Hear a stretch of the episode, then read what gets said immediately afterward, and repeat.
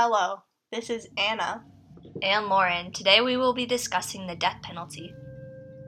So, what's the death penalty? Apparently, the death penalty is the punishment of execution and administered to someone legally convicted of a capital crime.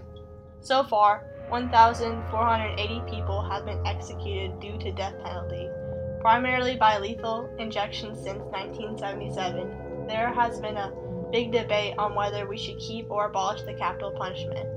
Advocates for the death penalty argue that it is a cost effective parallel to life imprisonment and it gives retribution to the victim. Protesters of the death penalty argue that it unfairly gives the government the power to take a human life and it targets people who cannot afford good attorneys. Most notorious prisoners put on death row is Ted Bundy. As a young boy, Ted was a socially awkward child and didn't get along with his stepfather. Bundy began breaking the law in his childhood, slowly escalating from shoplifting to car theft to becoming a peeping Tom. He often lured victims to his car by pretending he was injured and asking for help. He was caught after he was pulled over by the police and they searched his vehicle and found a crowbar, face mask, rope, and handcuffs. The police were able to link him to much more serious crimes. Ted Bundy escaped prison twice, the first time jumping out of a window during a trip to the courthouse library, and the second climbing out of a hole he had made in the ceiling of his cell. He was eventually caught and then put back in prison. During his trial, he was his own lawyer and he did his best efforts to seem innocent, but the judge found him guilty and sent him to death row. While on the chair, he confessed to 36 killings, but experts believe it may be closer to 100 or more. His final last words were, I'd like to give my love to my family and friends. He was then electrocuted and died at 7:16 a.m.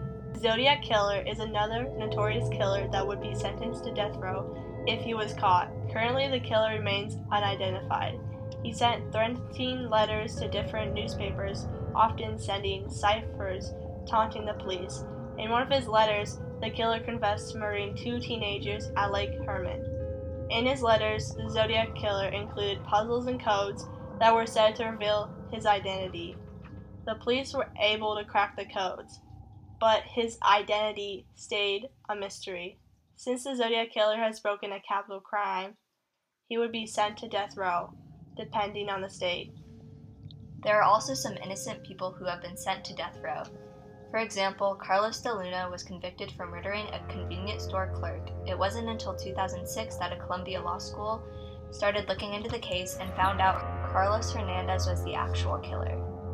Earl Washington was a mildly mentally disabled farmhand accused of the murder of Rebecca Lynn Williams in 1982. He confessed to the crime despite having little knowledge to the victim's appearance or the location.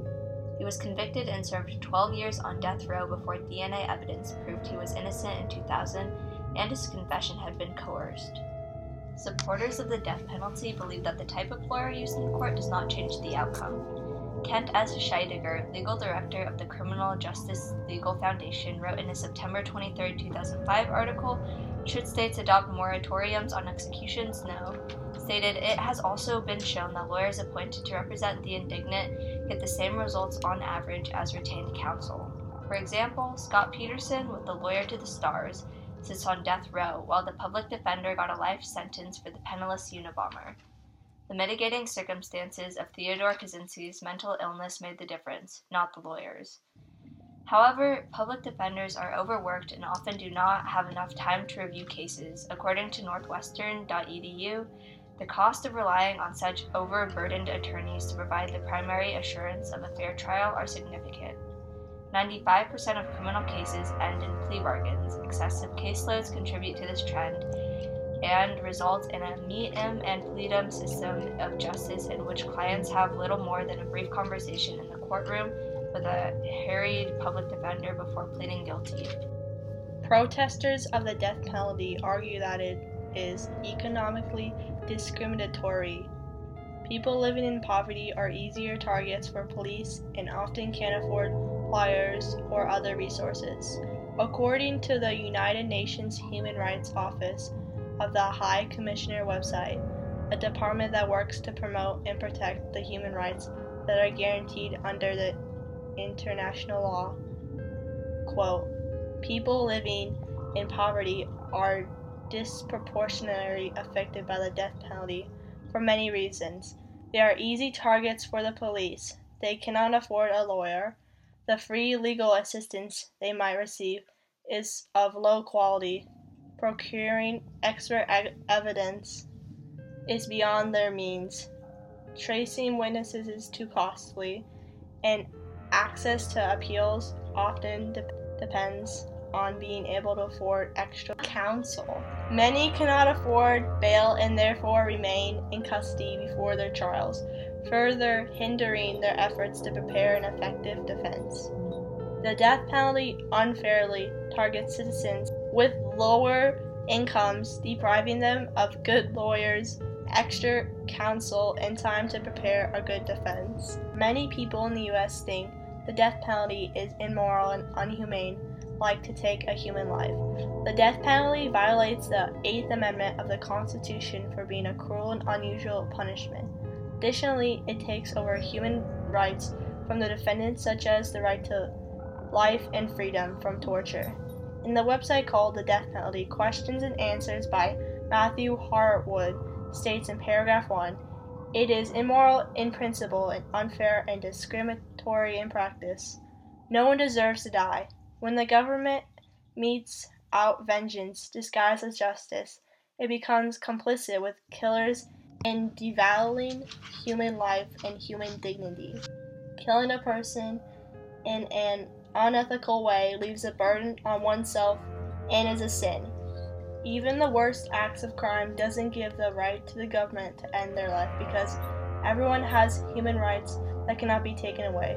For instance, the death penalty in some ways is a cruel punishment. In the book called The American Nation by James West Davidson, published by Prentice Hall, Amendment 8 and page 238 states excessive bail shall not be required, nor excessive fines imposed nor cruel and unusual punishment.